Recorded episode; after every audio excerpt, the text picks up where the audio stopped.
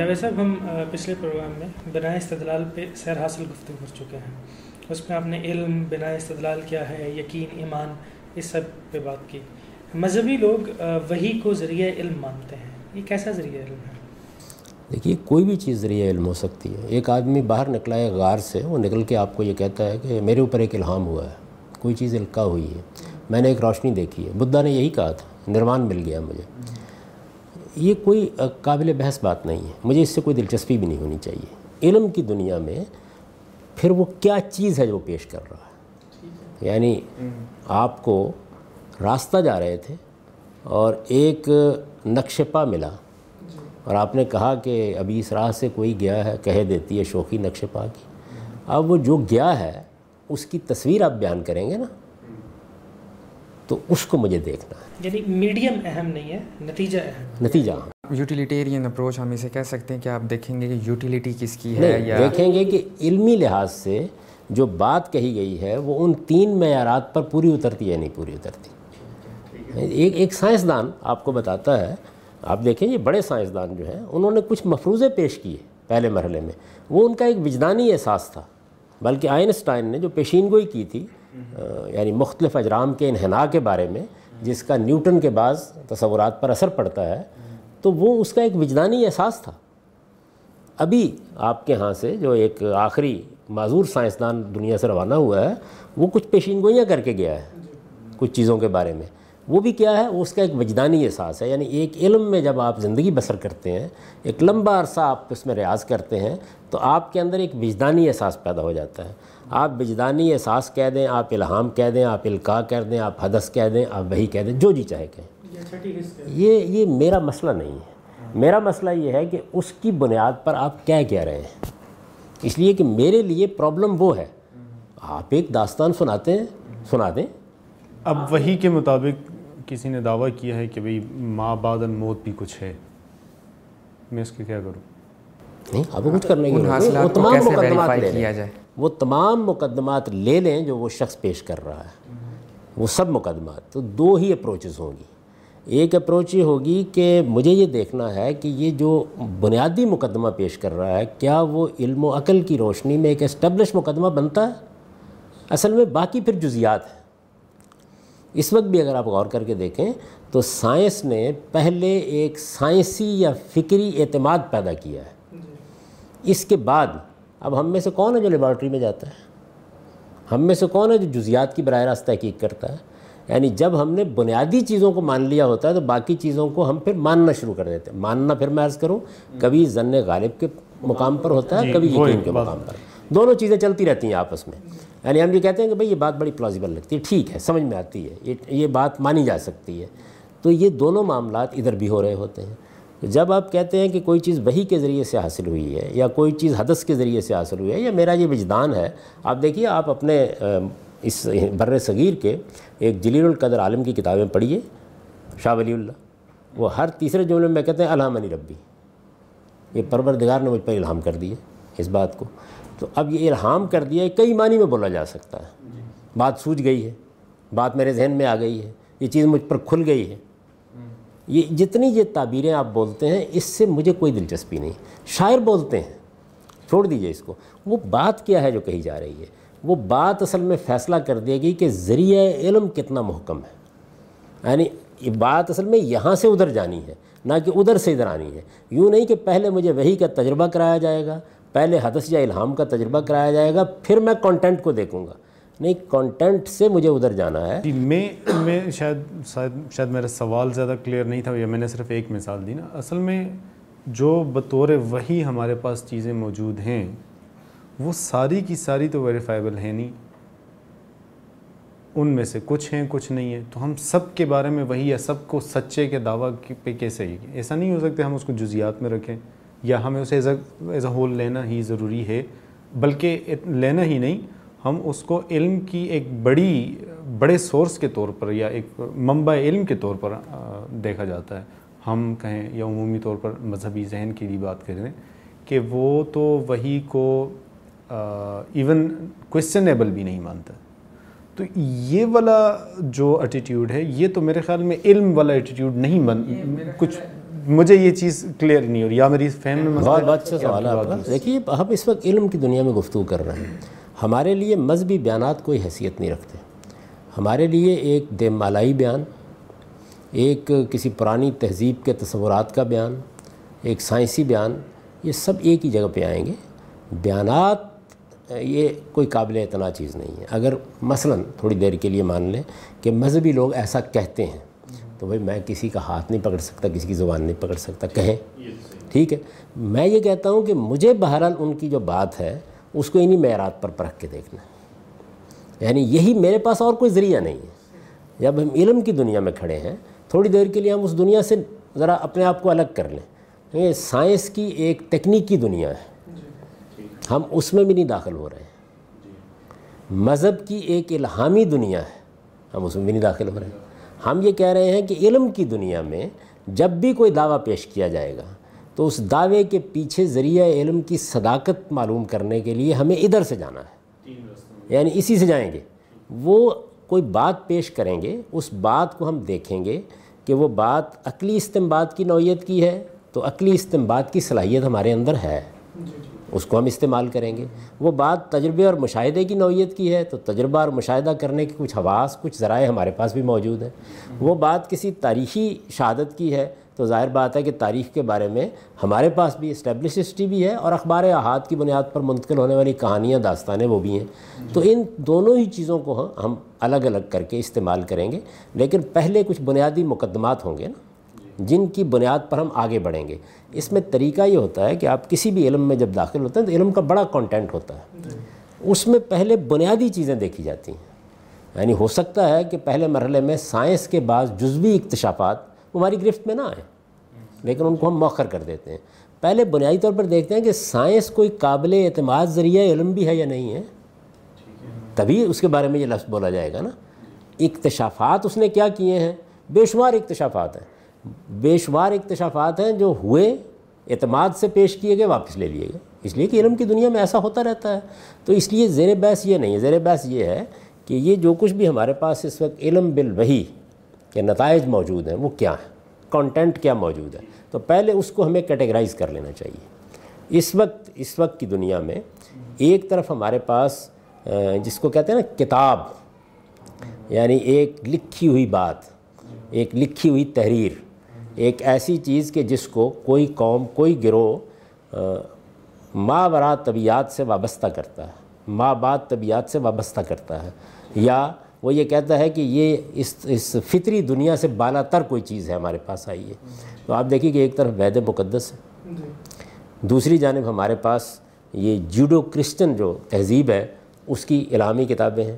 یعنی میں اس وقت اسلام کے یا مذہب کے کسی نمائندے کی حیثیت سے گفتگو نہیں کر رہا۔ اس میں ہم یہ جانتے ہیں کہ بائبل کا مجموعہ بھی ہے۔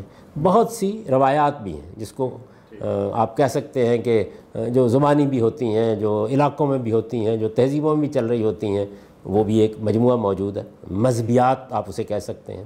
اچھا مختلف علاقوں میں آپ مصر کو لے لیں، آپ قدیم یونان کو لے لیں، قدیم روما کو لے لیں، اس وقت بھی ہندوستان کو لے لیں۔ اچھا اس وقت کے ہندوستان سے آگے نکلی چین میں چلے جائیں۔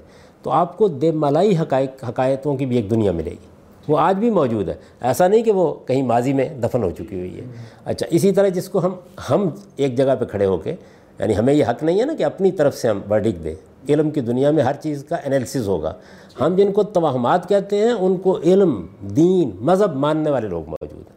بہت بڑے۔ ان کا یقین اس کے اوپر اسی طرح کا ہے جس طرح ہمارا یقین ہے کہ یہ میز ہمارے سامنے پڑی ہوئی ہے۔ یہ جو کچھ بھی موجود ہے، اس کو اسی طرح پرکھا جانا چاہیے۔ تو میں جب اس میں اپروچ کروں گا، تو میں پہلا سوال جو ہے میرے سامنے کیا، کہ میں آپ کی جگہ آ جاتا ہوں تھوڑی دیر کے لیے کہ میرے پاس یہ ٹولز ہیں، یہ ذرائع ہیں۔ ان میں میں اب مذہب کے کانٹینٹ کو دیکھنے کے لیے جا رہا ہوں۔ مذہب کے مشمولات کیا ہیں؟ کیا چیز ہے جو پیش کر رہا ہے تو میں اس کو کیسے دیکھوں گا؟ میرے نزدیک جو سب سے پہلا سوال ہے، وہ تاریخ سے پیدا ہونا ہے۔ اور وہ سوال کیا ہے کہ جو مذہبی متن مجھے دیا جا رہا ہے یا مذہبی علم مجھے دیا جا رہا ہے، یہ جس جگہ سے صادر ہوا ہے، اس تعلق کی تاریخی اتھینٹسٹی کیا ہے؟ میرے نزدیک پہلا سوال یہ ہونا چاہیے۔ ٹھیک ہے، میں ایک سوال آپ کے سامنے رکھنا چاہتا ہوں۔ میرے خیال میں جب ہم اس پروگرام کے حوالے سے گفتگو کر رہے تھے، تو تب بھی ہمارا آپس میں بھی اس سوال کے اوپر کافی زیادہ بحث مباحث ہو رہا تھا۔ اور ہم اس چیز کو بہت آپ سے گزارش کریں گے کہ اس کو ذرا زیادہ کلیئرٹی کے ساتھ ہمیں بتائیں۔ آپ نے مذہب کی ہم بات، آ گئے ہم مذہب تک بات پہنچا، پہنچ گئی ہے ہماری۔ مذہب کے حوالے سے مذاہب کئی ہیں، کچھ آپ نے بھی تذکرہ بھی کیا۔ جتنے بھی مذاہب ہیں، ان کو باقی لوگوں نے، دیگر اسکالرز نے، وہ لوگ جو مذہب کو بطور علم دیکھنے والے ہیں، انہوں نے کچھ بڑی تقسیمیں کی ہیں کلاسیفیکیشنز کی ہیں۔ اب ہم صرف اسلام کی میں ظاہر بات نہیں کر رہا ہوں اوور آل جتنے بھی مذاہب ہیں، کہ آرین ریلیجز ہیں؟ آریائی مذاہب؟ سامی مذاہب ہیں سیمیٹک ریلیجن جسے ہم کہتے ہیں۔ شامن؟ شامن مذاہب ہیں اسی طرح آریائی مذاہب ہیں۔ بالکل اس طرح کے مذاہب ہیں۔ اور انہیں یہ بڑی ان کی کلاسیفیکیشن کی گئی ہے۔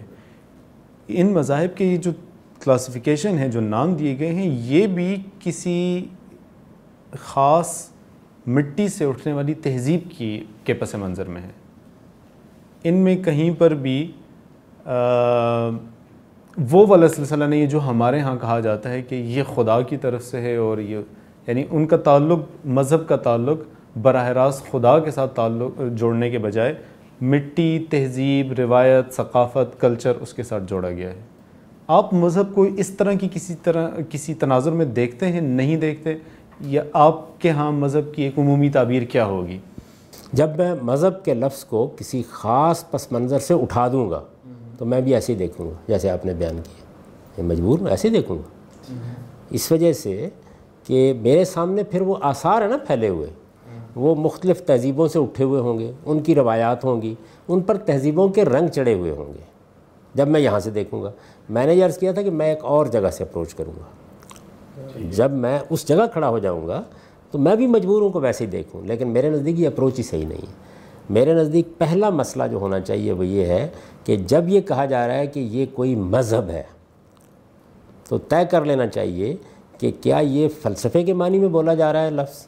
کیونکہ فلسفے کے معنی میں بھی ایک لمبے عرصے تک مذہب بولا جاتا رہا ہے۔ یعنی اس کا مطلب اصل میں یہ ہے کہ ما بعد طبیعت کے بارے میں انسانی فکر یا انسانی حدث یا انسانی مراقبے کے نتائج، اس پر بھی لفظ مذہبی کا اطلاق ہوتا رہا ہے۔ اگر وہ اطلاق کیا جائے گا؟ انسان نے فکر کیا، انسان نے غور کیا، انسان کو نروان مل گیا، انسان کے اوپر کوئی حقیقت منکشف ہو گئی، اگر اگر ایسے بات کی جائے گی تو میں اس کو اور طرح سے دیکھوں گا۔ جب یہ کہا جائے گا کہ یہ آسمانی چیز ہے، میرے نزدیک مسئلہ ہی وہاں سے پیدا ہوتا ہے۔ یعنی جو آپ نے بیان فرمایا نا کہ اس کو، اگر آسمانی کا لفظ آپ پیچھے سے نکال دیں، میرے لیے فلسفہ ہے، میرے لیے فکر ہے۔ یعنی میرے لیے وہ پھر کوئی تردد ہی پیدا نہیں کرتا۔ وہ جب ٹرانسمٹ ہوگا تاریخ میں تو وہ مجرد تو نہیں آ رہا ہوگا۔ اس کے ساتھ بہت ساری چیزیں ہوں گی تہذیبی چیزیں بالکل ایسے ہی ہوگا۔ اسے پورے اس فریم میں دیکھنا بالکل ایسے ہی۔ ہم دیکھیں گے۔ جب ہم کنٹینٹ پر جائیں گے تو ایسے ہی دیکھیں گے۔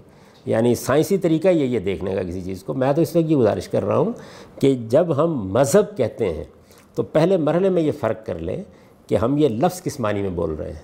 اس کے پیچھے سے آسمانی نکال دیں۔ تو پھر اس کے بعد خواہ اس کو آپ مذہب کہیں خواہ کوئی اور نام دیں۔ یہ پھر دنیا کی چیز ہے۔ اور جب اس کے یہ اس کا مصدر انسان ہے یعنی جس نے فکر کر کے غور کر کے اچانک کوئی چیز اس پر منکشف ہو گئی ایک نظام فکر بنا دیا ہے تو اس کو ایسے ہی دیکھا جائے گا جس طرح کانٹ کے فلسفے کو دیکھا جاتا ہے۔ مذاہب تو سارے آسمانی ہوں گے نا یعنی گریک میتھولوجی میں بھی آسمانی دیکھتا تو تھے اسی لیے میں نے کہا تھا کہ اگر کسی دیمالا کے پیچھے آسمانی استدلال ہوگا یعنی یہ یہ بتایا گیا یہ آیا۔ اچھا، تو پھر مذہب تبھی بولا جائے گا۔ اگر آپ نے مذہب کو اس سے نیچے آ کے کسی اور معنی میں بول دیا تو وہ میرے خیال میں ہمارا موضوع نہیں بنتا کیونکہ وہ ایسے ہی ہے کہ جس طریقے سے آپ کسی فلسفے کو بیان کریں۔ وہ کوئی بھی آئیڈیالوجی ہے۔ وہ کوئی بھی آئیڈیالوجی ہو سکتی ہے۔ وہ دیکھیں نا مارکسزم بھی اس لحاظ سے ایک مذہب ہے۔ فاشزم بھی اس لحاظ سے ایک مذہب ہے۔ آپ لبرلزم کو بھی آپ کہہ سکتے ہیں کہ وہ بھی اس لحاظ سے ایک مذہب ہے۔ تو ایک ہے مذہب کا یہ توسیع استعمال۔ مولانا وحید الدین خان صاحب کے الفاظ میں۔ تو توسیع مفہوم تو آپ جس چیز میں چاہے داخل کر دیں لیکن جس وقت مذہب میرے آپ کے لیے پرابلم بنتا ہے وہ اصل میں آسمانی صنعت کی وجہ سے بنتا ہے۔ ورنہ ورنہ فرق کیا پڑتا ہے اس سے؟ بھائی میرے سامنے ایک فلسفہ پڑا ہوا ہے۔ کانٹ کا فلسفہ بدھ کا مذہب دونوں میں فرق کیا پڑتا ہے؟ فرق اسی آسمانی سے پڑ رہا ہے۔ ایک آدمی یہ کہتا ہے یا ایک قوم یہ کہتی ہے یا ایک روایت یہ کہتی ہے کہ یہ چیز آسمان سے آئی ہے۔ تو میں تو مذہب کا لفظ وہاں پہ پسند کروں گا بولنا۔ جی۔ ہاں، یعنی میں ان اہل علم کی نفی نہیں کر رہا جو اس سب چیزوں پر مذہب کا لفظ بولتے ہیں بول لیں۔ لیکن وہ میرے لیے کنسرن کا موضوع کب بنتا ہے؟ جب اس کے پیچھے کوئی ماورائے طبیعت چیز آ جاتی ہے۔ جب وہ طبیعت کی دنیا کے اندر موجود ہے تو وہ کوئی بھی چیز ہو سکتی ہے اس پر بھی بحث کی جا سکتی ہے۔ صحیح ہے یا غلط ہے؟ تب بنے گا نا اس میں میں نے یہ کہا تھا کہ پہلا سوال جو میرے نزدیک صحیح ترتیب سے ہونا چاہیے وہ اس کا استناد ہے۔ یہاں مجھے میتھڈولوجیکل اعتراض ہے سر۔ ہم نے پہلے جو بات کی تھی وہاں ہم نے بات شروع کی ہے کہ ہم نتائج کو دیکھیں گے۔ ان بنائے استدلال پہ ہم نتائج کو پرکھیں گے۔ اب ایک دم آپ یہ کہہ رہے ہیں کہ نہیں نتائج کی بجائے ہم صنعت کو دیکھیں گے۔ تو یہ ہماری میتھڈولوجی میں فرق نہیں آ رہا؟ نہیں بالکل وہی بالکل ایسے ہی ہے۔ ہم ابھی دیکھ کے نتیجہ نہیں نکال رہے۔ پہلے سب سے پہلے اس مسئلے کو حل کریں صنعت سے نتیجہ نکالیں گے نا کہ صنعت ٹھیک ہے تو ہم ٹھیک مان لیں۔ کارل مارکس کی کتاب ڈاس کیپٹل گفتگو کا موضوع بن گئی۔ مثال کے طور پر۔ اس میں سب سے پہلا سوال یہی ہے کہ اس کی کتاب ہے یا نہیں۔ پہلا سوال یہی ہے اقبال کا جاوید نامہ موضوع بن گیا۔ فردوسی کا شاہ نامہ موضوع بن گیا۔ کانٹینٹ تو اس کے بعد ہوگا کتاب بھی اس کی ہے یا نہیں؟ ہے پہلا مسئلہ تو یہ ہو گیا نا تو اس لیے یہ یوں نہیں ہے کہ ہم مذہب کے حق یا باطل ہونے کا فیصلہ کرنے جا رہے ہیں وہ نہیں کرنے جا رہے ہیں۔ پہلے یہ ہے کہ وہ قابل اعتنائی کیوں ہوگا؟ اسی وقت ہوگا جبکہ وہ اپنے مصدر کے ساتھ اپنے تعلق کو اسی علمی معیار پر اسٹیبلش کر دیں اب مذہب کو اگر ہم قابل اعتنا مان رہے ہیں یا اس کو اوتھینٹک یا ریئل مانتے ہیں تو ہم اس کو نہیں ایتھینٹک اور ریئل تو ابھی ہم نے طے کرنا ہے۔ ابھی نہیں مان رہے ٹھیک ہے اس کی ڈسٹنکشن ہم کیسے پیدا کریں گے؟ دیومالا سے اور دوسرے مذاہب یا مذہبی تہذیب ہم بالکل نہیں کریں گے اس لیے کہ دیکھیے میں نے کیا کہا؟ میں نے کہا کہ آپ کو دو میں سے ایک بات کہنی ہے۔ یا آپ کہہ رہے ہیں کہ یہ ایک زمینی چیز ہے جیسے انسان افکار پیدا کرتا ہے۔ میں نے مثالیں دی اس کی کمیونزم ہے سوشلزم ہے۔ انہوں نے یہ دعویٰ نہیں کیا کہ یہ کوئی آسمان کی چیز ہمیں دی گئی ہے۔ کارل مارکس نے یہ نہیں کہا کہ میں رات کو لیٹا ہوا تھا اور مجھ پر یہ کتاب القاع کی گئی ہے۔ اس وجہ سے وہ مذہب اصطلاحی مفہوم میں نہیں بنتا۔ اگرچہ اس کو مذہب بھی کوئی آدمی کہنا چاہے، کہہ لے۔ جس وقت یہ کہا جاتا ہے کہ یہ آسمانی ہے، تو وہ ایک صوفی بھی جس وقت کہتا ہے، تو اب مذہب بن گیا۔ ہے زیر بحث یہ نہیں کہ وہ صحیح ہے یا غلط ہے۔ یعنی ایک صوفی ہے، وہ اپنی گپاؤں سے نکلا، اس نے نکل کے آپ کو ایک بات بتانا شروع کر دیا کہا یہ مجھ پر الہام ہوئی۔ آپ دو مالا کو رد کرتے ہیں اور مذہب کو ایکسیپٹ کرتے ہیں اس کی وجہ کیا میں نے کسی چیز کو اگر آپ اگر کوئی علمی طریقہ کیا ہے؟ یعنی پہلے پہلے علمی طریقے میں پہلے کیٹیگرائزیشن تو ٹھیک کر لیں نا یعنی ہم کس چیز پہ گفتگو کرنے کے لیے جا رہے ہیں؟ جب ہم علم کیا ہے علمی استدلال کیا ہوتا ہے بنائے استدلال کیسے طے کی جاتی ہے حق و باطل کا فیصلہ کرنے کے لیے ہمارے پاس ذرائع کیا ہیں یہ بحث ہم کر چکے اب سوال یہ ہے کہ ہم کسی موضوع میں داخل ہو رہے ہیں آپ تھوڑی دیر مذہب کا لفظ نہ بولیں۔ اب وہ دیم مالا میں داخل ہو رہے ہیں یہ کیا چیز ہے؟ یعنی معیارات تو وہی ہوں گے نا، چیزوں کو قبول کرنے۔ تو پہلے یہ طے کرنا پڑے گا نا کہ دیو مالا کہتے کس کو ہیں؟ بھائی آپ کہہ دیں گے کہ ہمارے گاؤں کے اندر جو کہانی سنائی جاتی ہے وہ دیو مالا ہے۔ تو اس وجہ سے پہلے یہ طے کرنا پڑے گا کہ ہم مذہب کا لفظ کس پہ بولیں گے؟ یعنی کیا ہم لبرلزم پہ بول دیں گے؟ کیا الہات پر بول دیں گے؟ مذہب کا لفظ جو ہے وہ ہمارے ہاں۔ کب بولا جائے گا اور بولا جانا چاہیے۔ جب اس کے پیچھے آسمانی صنعت بیان کی جا رہی ہو صنعت جھوٹی ہے غلط ہے یہ ابھی موضوع نہیں۔ بیان کرنے والا کہتا ہے کہ یہ یہ اس دنیا کی چیز نہیں ہے۔ ٹھیک ہے۔ تو مذاہب کی تقسیم اس طرح جغرافیائی اور علاقائی اعتبار سے کرنے کے بجائے اس کو مذہب کہنا بھی تبھی درست ہے جب وہ آسمان فلسفہ ہے۔ جو اس طرح سائنٹیفک تو نہیں ہے۔ کوئی دمالا ایسی چیز ہے، توہمات پر مبنی، یہ ہم اپنے زاویے سے لفظ بول رہے ہیں۔ دیکھیے، ان کے زاویے سے وہ حقائق ہو سکتے ہیں۔ ہم نے جب اپروچ کرنا ہے، تو ہمارے لیے کوئی چیز کیوں موضوع بن گئی؟ سوال یہ ہے۔ ایک ایک سوال میں ایڈ کرنا چاہتا ہوں۔ میرے خیال میں یہ والی بات بڑی حد تک واضح ہو چکی ہے کہ مذہب کیا ہوگا۔ اس جڑا ایک چھوٹا سا چونکہ میں جغرافیائی اور علاقائی حوالے سے بات کروں کیا مذہب آسمانی ہونے کے باوجود بھی یا آسمانی ہونے کے بعد اگلے مرحلے میں وہ کسی خاص علاقے جغرافیہ یا تہذیب کی پرورش کرتا ہے یا اس کے اندر اپنی پرورش کرتا ہے یا اس سے ماورا ہوتا ہے یونیورسل ہوتا ہے؟ یہ تو کانٹینٹ پہ بحث ہو گئی نا۔ جی ہاں۔ میں تو ابھی سے بہت پیچھے ہوں۔ میں تو کہتا ہوں میرا پہلا سوال یہ ہوگا کہ میں جس چیز پر بات کرنے کے لیے جا رہا ہوں وہ کوئی علاقائی ہے وہ کوئی تاریخی ہے وہ کسی خاص جگہ کی چیز ہے جو کچھ بھی ہے وہ مذہب کب کہلائے گی؟ جب وہ کوئی آسمانی رشتہ پیدا کرے گی۔ وہ بے شک ایک خاص علاقے تو آپ چھوڑیے ایک خاص پہاڑ پر بیٹھے ہوئے کو آدمی بات کر رہا ہے۔ لیکن وہ مذہب تو تبھی بنے گی نا ورنہ وہ آپ اس کو کوئی اور نام دے لیں جو بھی نام دینا چاہتے ہیں وہ اس صورت میں بھی ایک علم ہوگا۔ اس کا بھی مطالعہ کرنا چاہیے۔ جڑی بوٹیوں کا علم ہے اس کو مذہب نہیں کہہ سکتے۔ حالانکہ اس میں بھی وہ ساری چیزیں پائی جاتی ہیں جو مذہبی لوگ بیان کرتے ہیں۔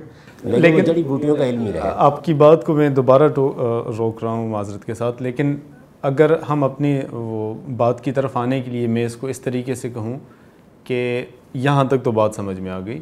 تو اگلا سوال میرے خیال میں جینونلی یہ اٹھتا ہے کہ پھر آپ کے نزدیک کون سے مذاہب ہیں اور کون سے مذاہب نہیں ہیں؟ وہ بالکل وہی تقسیم ہے جو آپ نے بیان کی اس لیے کہ وہ ایک بالکل تجربے اور مشاہدے کی چیز ہے۔ یعنی ہند آریائی مذہب ہے یا سامی مذاہب ہے یا اس نوعیت کی جو دوسری تقسیم ماہرین نے کی ہے وہ اصل میں مشاہدے پر مبنی ہے اس لیے کہ ایک مذہب اس سامی روایت کے اندر ہی پایا جاتا ہے جیسے مثلا یہودیت کو مسیحیت کو اور خود اسلام کو بھی۔ اسلام جس طرح کے لفظ بولا جا رہا ہے۔ یہ آگے میں بتاؤں گا کہ میں ایسے نہیں بولتا لیکن جیسے بولے جا رہے ہیں یہ الفاظ اس میں ظاہر ہے کہ ان کو سامی مذاہب کہا جاتا ہے۔ ہند آئی مذاہب جو ان کو بھی ہم جانتے ہیں کہ وہ کون کون سے ہیں۔ تو مذاہب کی تقسیم میرے خیال میں اصل مسئلہ نہیں ہے۔ کہ اس میں تو میں کوئی اختلاف کیوں کروں گا؟ اس لیے کہ تو واضح سی چیز ہے۔ ایک مذہب یہاں پڑا ہوا ہے تو میں اس کو اٹھا کہیں اور تو نہیں لے جا سکتا نا۔ یا اس کی پیدائش مثال کے طور پر یونان میں ہوئی ہے یا روما میں ہوئی ہے تو میں کیا یہ ثابت کر دوں گا کہ اس کی پیدائش اصل میں کسی دوسری جگہ ہوئی ہے؟ وہ تو واقعہ ہے۔ اپنے بعض اوقات مطالعہ کریں تو یہ باہم جڑے ہوئے ملتے ہیں۔ یعنی اس کا تذکرہ سبت حسن نے بھی اپنی کتاب میں کیا ہے۔ اور دوسرے بھی جو آرکیالوجسٹ ہیں یا انتھروپولوجسٹ ہیں اس کا تذکرہ کرتے ہیں کہ یہ ایک دوسرے سے متاثر چیزیں ہیں جو چین میں چلتی آ رہی ہیں۔ یہ بالکل یہ بھی ایک حقیقت ہے۔ کیونکہ دنیا کے اندر جیسے ہی کوئی چیز یعنی ایک نو مولود جو ہے وہ آتا تو ماں کے پیٹ سے ہے۔ آتے ہی معاشرے کے سپرد ہو جاتا ہے اب اس کے اوپر بے شمار اثرات پیدا ہونا شروع ہو جاتے ہیں۔ تو فلسفہ پیدا ہوگا، فکر پیدا ہوگا۔ جیسے ہی پیدا ہوگا اور دنیا میں آنکھیں کھولے گا، تو گرد و پیش کا سارا ماحول اس پر اثر انداز ہونا شروع ہو جائے گا۔ اور اس کے نتیجے میں ربط و نظام بھی پیدا ہوگا۔ جڑے ہوئے بھی لگیں گے۔ اچھا آپ مذہب کی بات کرتے ہیں؟ میں کہتا ہوں آپ جتنے فلسفیانہ افکار ہیں مثالیت پسندی کو لے لیں آئیڈیلزم کو لے لیں میٹیریلزم کو سب جڑے ہوئے ہیں آپس میں۔ یعنی وہ ایک بنیادی بحث ہے شعور اور مادے کی جس کی تقدیم تاخیر سے سب کے سب جڑے ہوئے ہیں۔ تو اس لیے کوئی علم بھی ایسے تو نہیں ہو سکتا نا کیونکہ علم انسان کا علم ہے۔ جب انسان کا علم ہے تو وہ اپنی اقدار مشترکہ اور مشابتیں لے گا لازمی طور پر۔ میں تو جو گزارش کر رہا ہوں وہ یہ ہے کہ آپ جب کہتے ہیں مذہب، تو اس میں پہلا سوال یہ پیدا ہو جائے گا کہ اب صرف وہ چیزیں زیر بحث آئیں گی جو اپنا ماخذ آسمان کو بتاتی ہیں۔ آسمان ایک تعبیر ہے جو ہم اختیار کر رہے ہیں۔ یعنی وہ اپنا ماخذ زمینی بتا دیں گی تو مذہب کے دائرے سے میرے نزدیک نکل جائے گا اب اگر گاندھی صاحب آخری تقریباً سوال ہوگا ہمارا یہ۔ کہ مختلف مذاہب جو اپنا ناطہ آسمان سے جوڑتے ہیں جن کے یہاں ورٹیکل ڈائمنشن ہے ان میں آپ فرق کس طرح کریں گے؟ یا اسلام؟ ہاں اس میں وہی وہی تینوں چیزیں انہی کو سامنے رکھیں گے۔ یعنی دیکھیے نا سند کا مسئلہ جو ہے وہ چونکہ یہ ماضی کا واقعہ ہوگا نا یعنی ایک تو یہ کہ آپ مجھے اطلاع دیں کہ جی میں ابھی ابھی آپ کو یہ بتاتا ہوں کہ لاڑکانہ میں ایک مذہب پیدا ہو رہا ہے۔ تو پھر تو میں رختے سفر باندھ سکتا ہوں کہ وہاں جا کے پیدا ہوتے دیکھ لوں اس کو۔ یہ جس مذہب کی آپ بات کریں گے وہ ظاہر تاریخ میں ہوگا موجود۔ تو اسی وجہ سے میں نے یہ سوال اٹھایا تھا کہ چونکہ مذہب یا جتنے بھی کوئی بھی نام دے لیں، آپ بڑی بڑی جو مذہبی روایتیں ان ان کو دیکھ لیں۔ کیونکہ ہم چھوٹی میں اگر چلے جائیں تو پھر بہت جزیات میں الجھ جائیں گے۔ جو بڑی بڑی مذہبی روایتیں ہیں، ان میں ہندو مت ہے، بدھ مت ہے اسلام ہے، یہودیت ہے، مسیحیت ہے، یہ بڑی مذہبی روایتیں ہیں۔ تو ظاہر ہے کہ یہ اپنی ایک تاریخ رکھتی ہیں نا۔ اب تاریخ رکھنا ہی اصل میں وہ جو تیسری چیز ہے، اس کے بارے میں سوال پیدا کر دیتی ہے کہ یہ اپنی تاریخ میں اسٹیبلش ہوتے ہیں، تاریخ میں، دیکھیے صحت میں نہیں۔ جی صحت والا معاملہ تو ہم الگ سے ڈسکس کریں گے بعد میں آئے گا۔ تاریخ میں اسٹیبلش ہوتے ہیں یعنی تاریخ میں اسٹیبلش ہونے کا مطلب یہ ہے کہ یہ مذہب اپنا مصدر کیا بتاتے ہیں یہ سوال ہوگا۔ اور وہ مصدر اور اس سے ان کا صدور اس کو ہسٹوریکلی اسٹیبلش ہونا چاہیے۔ اگر یہ ہسٹوریکلی اسٹیبلش نہیں ہوتے تو پہلے معیار پر پورے نہیں اترے۔ یعنی استناد ہی ختم ہو گیا۔ استناد ختم ہونے کے بعد اب ویسے بھی دیکھ لیں گے۔ یعنی کوئی چیز اپنے کانٹینٹ کے میرٹ کے اوپر بھی رد ہوتی ہے، قبول ہوتی ہے، لیکن یہ پہلا مرحلہ ختم ہو گیا۔ میرے نزدیک اس میں اب کچھ چیزیں دو کیٹیگریز میں تبدیل ہو گئی۔ تو اس بحث میں چونکہ ہم اب ایسی جگہ پہنچ گئے ہیں کہ جہاں شاید کسی دوسری نشست میں ہمیں آگے بات کرنی ہو، اس اعتبار سے ایک کیٹیگری بن گئی ہے۔ اور وہ کیٹیگری یہ ہے کہ اپنے مستر اور اپنے منبع کے لحاظ سے مسترد ترین مذہب صرف ایک ہے۔ اور وہ وہ ہے جس کی بنا قرآن ہے۔ اس کا کوئی تعلق کسی مذہبی عقیدے سے نہیں ہے۔ اس کا کوئی تعلق میرے مسلمان ہونے سے نہیں ہے۔ یہ ایک واضح تاریخی حقیقت ہے۔ یہ جو جاوید صاحب، آپ نے آخر میں دعویٰ کیا ہے، ہم اس دعوے کے اوپر آپ سے یقیناً بہت سارے سوالات پوچھیں گے اور وہ سوالات پہلے سے بھی ذہن میں ہیں۔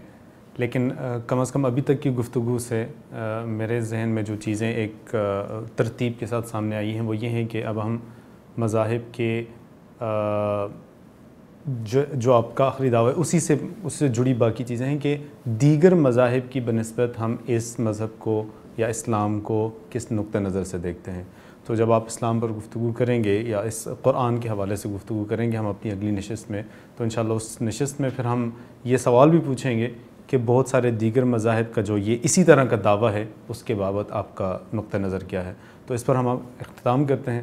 تو انشاءاللہ آئندہ بھی آپ سے ملاقات ہوتی رہے گی۔